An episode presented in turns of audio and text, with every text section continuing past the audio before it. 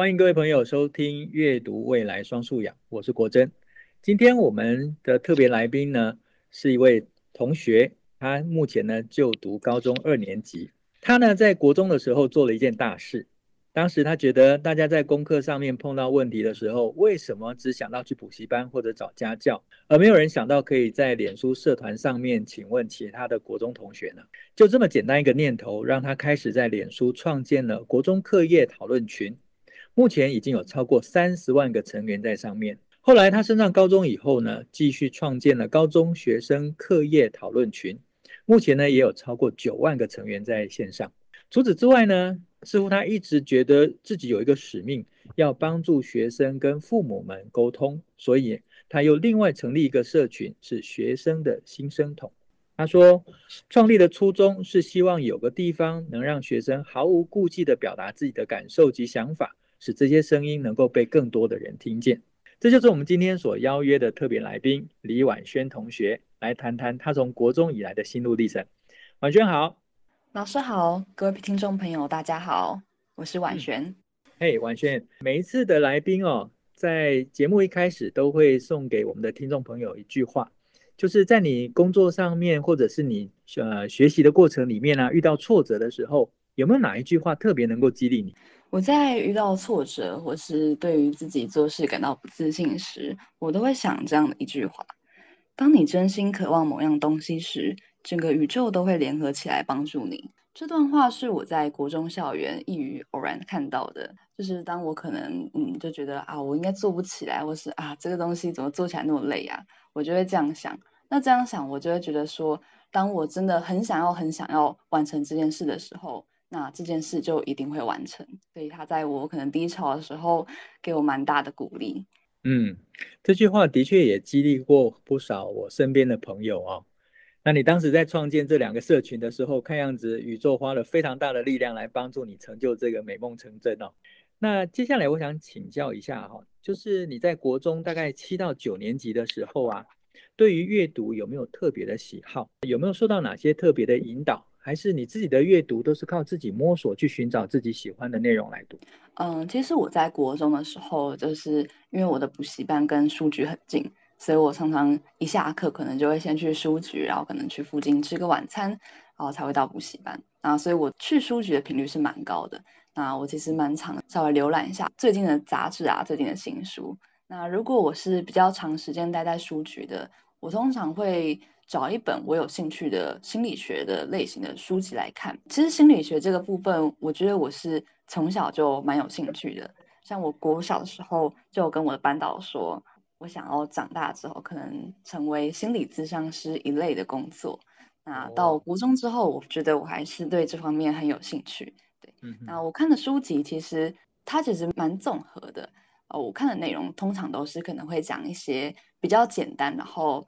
在生活中就可以看到例子。就比如说今天呃有一个人，他常常出现在你的面前，那你就会比较容易对这个人产生好感。还有另外一个是，当你们两个人在面对面对谈的过程中，如果你有意无意的，就是跟对方的动作一样的话，那对方也会比较容易对你产生好感。嗯、我有兴趣就是可能看一下这类型的效应啊，或是哎，就是有时候可能会应用在生活例子中，或是可能观察有没有效吧。对，就是我对这方面蛮感兴趣的。嗯，好，那接下来我们就要进入今天讨论的一个。重头戏了，就是二零一八年的时候，你决定要开始成立脸书讨论课业的社群，这整个历程可不可以跟我们分享一下？好，嗯，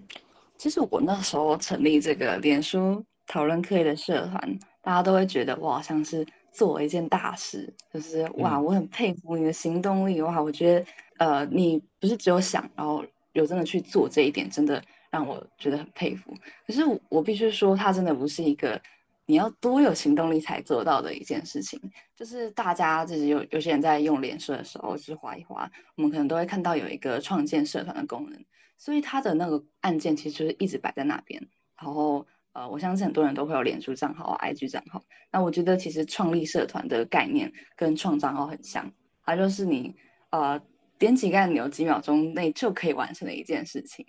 啊，我那时候会想要创，其实是因为。呃，因为我们都在联络上会看到非常多不一样类型的社团，可能是讨论游戏啊，讨论动漫啊，或是什么诶家具啊，或是诶什么家有中学生，他们也是在讨论可能呃小孩子们的学习状况等等。那其实讨论型的社团真的非常的多，因为国中课业算是当时国中的我算是可能最需要或是距离最接近的一个东西。那我就想说，诶，我看到可能国中国文讨论专区。哎，高中数学资优解题专区，哎，怎么就没有一个全科的社团呢？所以我就是在这样的状况下，就想说，哎，那我来创一个全科的好了。所以国中课业讨论群就这样诞生了。嗯，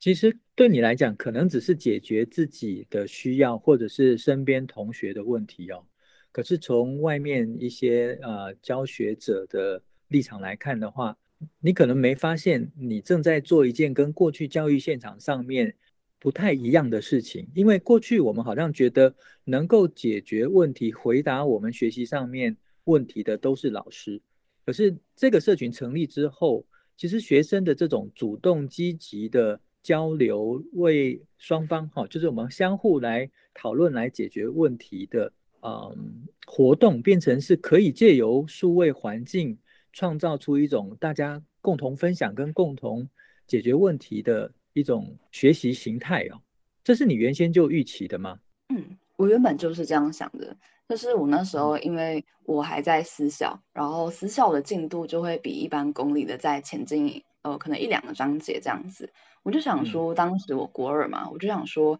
哎，那我除了可以教国一的学弟妹们以外，我也可以就是可能可以教国二的同学们。那诶，我其实刚刚有一个没有讲到的，嗯、就是我说创立脸书社团这件事情并不困难，对。嗯、然后其实我一开始是先创就是 Messenger 的群组，因为那时候对于讨论比较直接的概念就是群组的方式，那大家都是可以及时的发问，然后诶想到东西就传。那为什么后来会变成脸书社团呢？就是因为我发现加的人想加的人真的太多了。可是那时候我第一次就是询问，哎，有没有人有意愿的时候，就已经在呃台湾的呃北中南地区都已经有超过上百位的同学想要加入 Messenger 的群组。那那时候 Messenger 群组的缺点就是，当群组人数超过一定的数字后，就没有办法就没有办法看到谁已读，而且网络连线状况就会比较卡，就是大家同时传讯息就会当当的。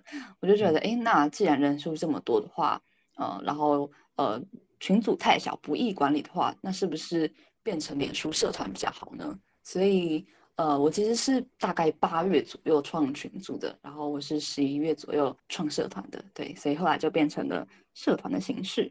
所以那个时候你是国中几年级？呃，我八月那时候是就是国一暑假，然后到了十一月已经是国二了。哦，OK，那这整个过程里面有没有其他的？大人或者是大哥哥大姐姐去帮助你，那如果没有的话，你是怎么样为自己找到资源啊？或者是那么多，一定有很多东西是你重新学习的，你是怎么样去克服这些原先你所不知道的，而且能够快速的让自己马上上手，而且能够去统管这样子一个比较复杂的啊、呃、线上的啊、呃、一种社群的组织？嗯。嗯、呃，其实我那时候没有碰到真的让我觉得很困难的事情，因为现在脸书社团就是那时候其实已经有非常多了。那嗯、呃，因为我原本就有加一些脸书社团，可能是一些聊天群啊，或是也有可能是一些讨论专区。那他们其实社团也都会有，就是可能建立社规啊，然后管理员也会发文。所以我在创脸书社团前，我就是先去参考其他人是怎么做的，我可能就是我会先参考。那我再看看，哎，那我细项，因为我的个人的社群要做怎么样的改变以及调整，我就会另外再去修正。对，所以、嗯、那时候其实好像也没有得到什么特别的帮助，我就是可能自己找资料啊，或是先找一些潜力来，呃，帮助我自己完成这个任务。所以基本上就是一个自主学习的表现啊。那在整个这个社团成长的过程，一定有几个重要的里程碑哦。那管理社团里面最困难跟最有趣的事情，你能不能分享一下？什么时候是你觉得说，哇，当时在经营这是一个重要的里程碑？那这整个过程里面有哪些困难的事情跟有趣的事情来分享？呃，你的你的经历。好，OK，就是呃，其实管理社团最困难的地方还是留言没办法，就是没办法很好的管控。那这样的问题其实到现在还是存、嗯、还是存在。然后以前其实社团初期比较不会有这样的状况，因为那时候人数还比较少。那而且大家那时候就是可能，嗯，就是主题也会比较单一。那因为现在其实社团已经到了三十多万人，那。呃，因为真的有非常多的人会在里面讨论，那有时候其实留言区的秩序就不是很好管，所以我觉得最难的可能还是，嗯，大家想法不一样，然后会起争执的部分。我举一个例子，就是可能有人问比较简单的题目，然后就有人会留言说，这种题目不是很基本吗？为什么不去翻课本，要丢上来问？然后就会有人说，啊，创这个社团就是要让你这样问的啊。然后是有些人就会留言说：“哎，为什么这样基本的问题，这样简单的问题，你不会先去 Google 再来问？为什么要当伸手派？呃，也是一样，会有人觉得说啊，这边就是让你问问题啊，不然这边要干嘛？然后就是哎，那别人要问什么是他的事，跟你没关系。其实这样子的状况到现在还是很容易在社团中发生。我觉得最困难的还是这里啦，因为每个人想法不一样，就是大家有人会觉得说这边就是呃。”就是最基本、最简单问题都可以问，然后有人就会觉得说，呃，不要当伸手党好不好？你先去自己找资料啊，真的找不找不到资料再来问嘛。对，就是我觉得最管理不易的地方还是这边，就是对，会很容易起争执。所以你们其实里面也有一些内规哈，有一些同学就是那种我来这边就是自己来找资料、自己来做交流的，那有些来就是来索取的，就是看谁有什么答案就让我能够抄一抄，我就可以回去。交交功课了，所以就算是一个社群，你当时成立的目的是为了让大家能够交流，能够进行学习，但这个工具还是有可能被误用，最后成为是一个抄答案的地方。嗯，呃，确实是有这样的，就是可能性，因为大家不晓得，就是可能不管在哪里都是一样的状况，就是不不一定是在网络上面。关于这样的状况，其实我自己就是。也还在想这部分要怎么做会比较好。那我现在就是，如果他们真的可能讲的话太偏激，或是最后真的吵起来了，我才会就是介入去处理这样。那有些人其实，虽然有些人真的是伸手吧，就是他真的只是索取答案的，但有些人是真的不知道，呃，可能他们不晓得要怎么 Google，就是真的连 Google 都不太会，或是课本他们，呃，有些人不太会去。呃，是真的不会，不是不愿意，不是不是不是懒，就是他们不会，就是真的有这样的状况发生。所以因为每个人的情况都不一样，所以我自己在这边的时候就会变得很难去管控跟调整。对呀，不过我想它就是一个真实世界的缩影哦，它设定的就是一个客观存在的团体，但是每一个人要怎么去使用这个空间，在上面要如何使用资源。那真的是决定在每一个人进来的企图是什么。但我觉得这个呃团在这个社团上面，我觉得非常棒的一件事情，就是它是完全是一个自发性的。另外，在中在这个过程里面创造非常有价值的互动。那最后创造的东西呢，是参与者大家都获得好处，就是共好。那我想这个在线上如果有很多老师在收听的时候，我相信有三个字。一定在你现在的头脑里面浮现出来，叫自动好，也就是现在新课纲里面最想达到的目标，就是自发互动共好这件事情。可是我们现在在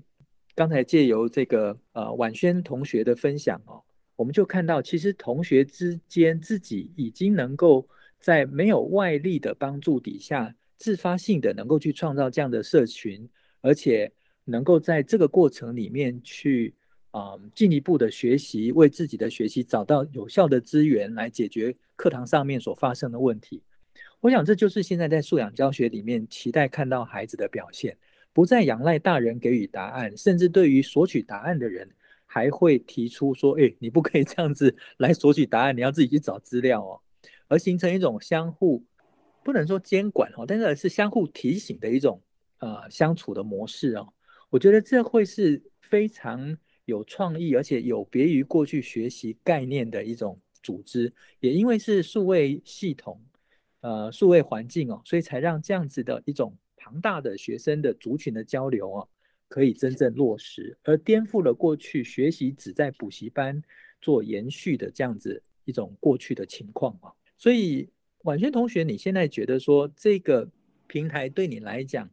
你回来看这个平台哈，这段历程对你的影响是什么？是不是有哪些心态跟想法，也因为做了这件事情而有了新的发现跟改变？呃，我自己觉得差比较多的部分是后来平台的事情，就是被各大媒体报道之后，这件事才变得比较不一样。呃，因为以前我对于社团的态度就是，哦，他就是跟我平常吃饭喝水一样，他就是每天例行的事情之一。然后我也不会觉得它有什么特别的，就是哎。大家可能哦，每天都要上厕所，然后哦，我也是，只是我多了一件事情这样子，对，所以我不会把它当做一个呃很奇怪或是很嗯很突兀的事情。那真的会有一些心理上的或是心态上的转变，是到了就是真的是被媒体采访之后。那媒体采访之后，其实我觉得呃算是各有好坏，但我觉得呃坏处的部分，现在看来也是让我学习到学习到了一些东西。好那我先讲，就是可能好处的部分。好处的部分就是，当然就是自己做的事情被肯定了，而且我那时候是真的蛮意外的，因为我我的想法一直都是不觉得这件事有什么，然后他居然就被媒体报道出来，然后底下留言都是，就是可能一排刷过去都是，哦，就是夸奖，都是哎这个小孩好棒之类的，然后我就哎真的假的有这么厉害吗？所以我那时候其实算是还在找可能。对于自己的认同感吧，对，然后、嗯、但当然还是被肯定了这一点很开心。那坏处可能就是，就是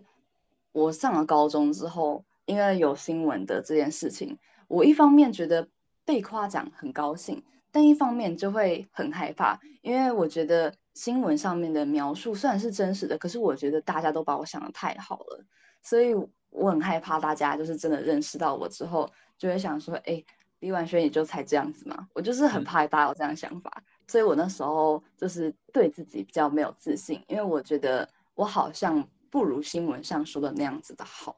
对，嗯，那我觉得最大的好处跟最大的坏处应该就是这两个，然后我后来自己也是在，嗯，呃这方面算是就是探索了很久啊，摸索了很久，就是呃我现在慢慢可以接受新闻上的我跟现在就是。在跟老师对话的我是同一个人，然后呃，我也可以接受我自己真的有很好的地方，然后也可以接受自己就是、嗯、呃，还是有很多就是我不就是一个现实的人啊，就是大家都把我好像想成什么神话人物，对，就是我还是有一些很多现实中的缺点，对，对，所以算是可以面对自己的优势跟自己的劣势了，对。我觉得刚才。婉萱讲的这个很重要。刚才讲到一个关键，就是我们能够接受也面对自己真实的情况。其实我们没有想象中那么坏，但我们也没有别人眼中所看到的那么好。但这就是我们最真实的状态。那如果我们自己在这种想象中的好，然后不断的去扩大自己的想象，或者是不断的去。呃，认为我们很坏，然后无限的掉进去深渊般的就认为自己是很坏，其实这都失去了自己的一种真实的了解哈。那我觉得不容易哈，在你国中阶段就创了一个这样子的社团，然后这样子的过程里面，不是让自己掉进去一个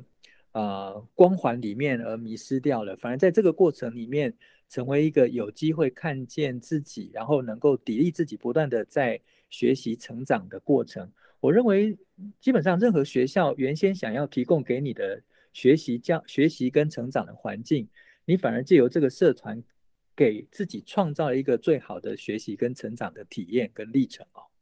我觉得或许这是我们现在在教学现场上面非常值得反思的一场旅程哦。那今天呢，时间有限。我们跟这个婉萱呢，只能先谈到这个地方哦。那婉萱其实还有非常多的故事哦，可以分享给各位听众朋友。而且我自己在她的身上，跟看到她过去这几年的啊活动哦，也让我在教学上面有一些新的想法哦。透过她的社群，有非常大的启发哦。那我们今天呢，先谢谢婉萱。那下一次呢，我们再请婉萱跟大家继续来聊她的学习成长历程。好，那婉萱，我们跟大家说拜拜喽。